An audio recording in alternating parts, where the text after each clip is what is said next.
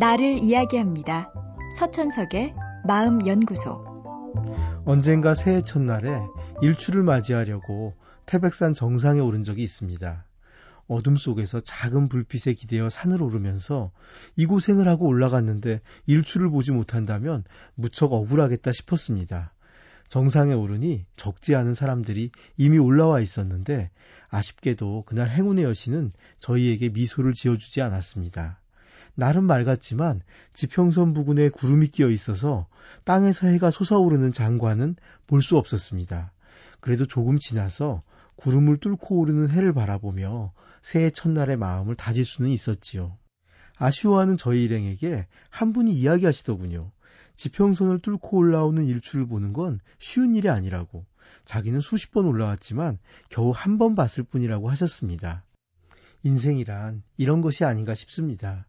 노력을 한다고 해서 반드시 성공한다는 보장은 어디에도 없습니다. 고생해서 산을 오른다고 일출을 본다는 보장은 없듯이 말입니다. 하지만 산을 오르지 않는다면 일출을 볼 가능성은 전혀 없겠죠. 내가 할 수 있는 일을 한 다음 좋은 결과가 오기를 기다리는 것. 인생에서 그 이상을 바랄 수는 없을 겁니다. 일출을 볼 가능성이 낮다면 아예 오르지 않는 편이 낫겠다고 이야기하는 분도 있습니다.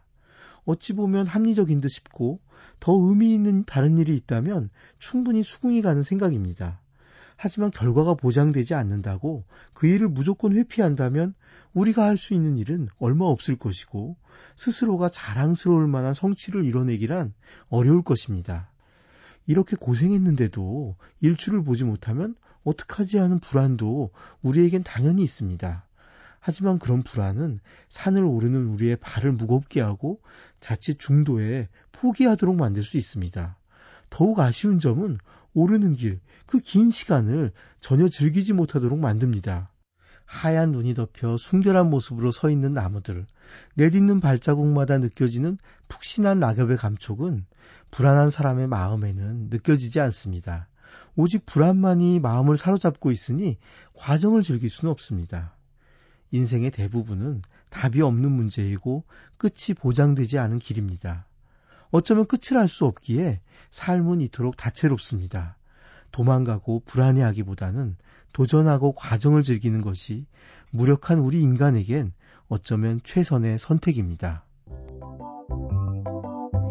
서천석의 마음연구소.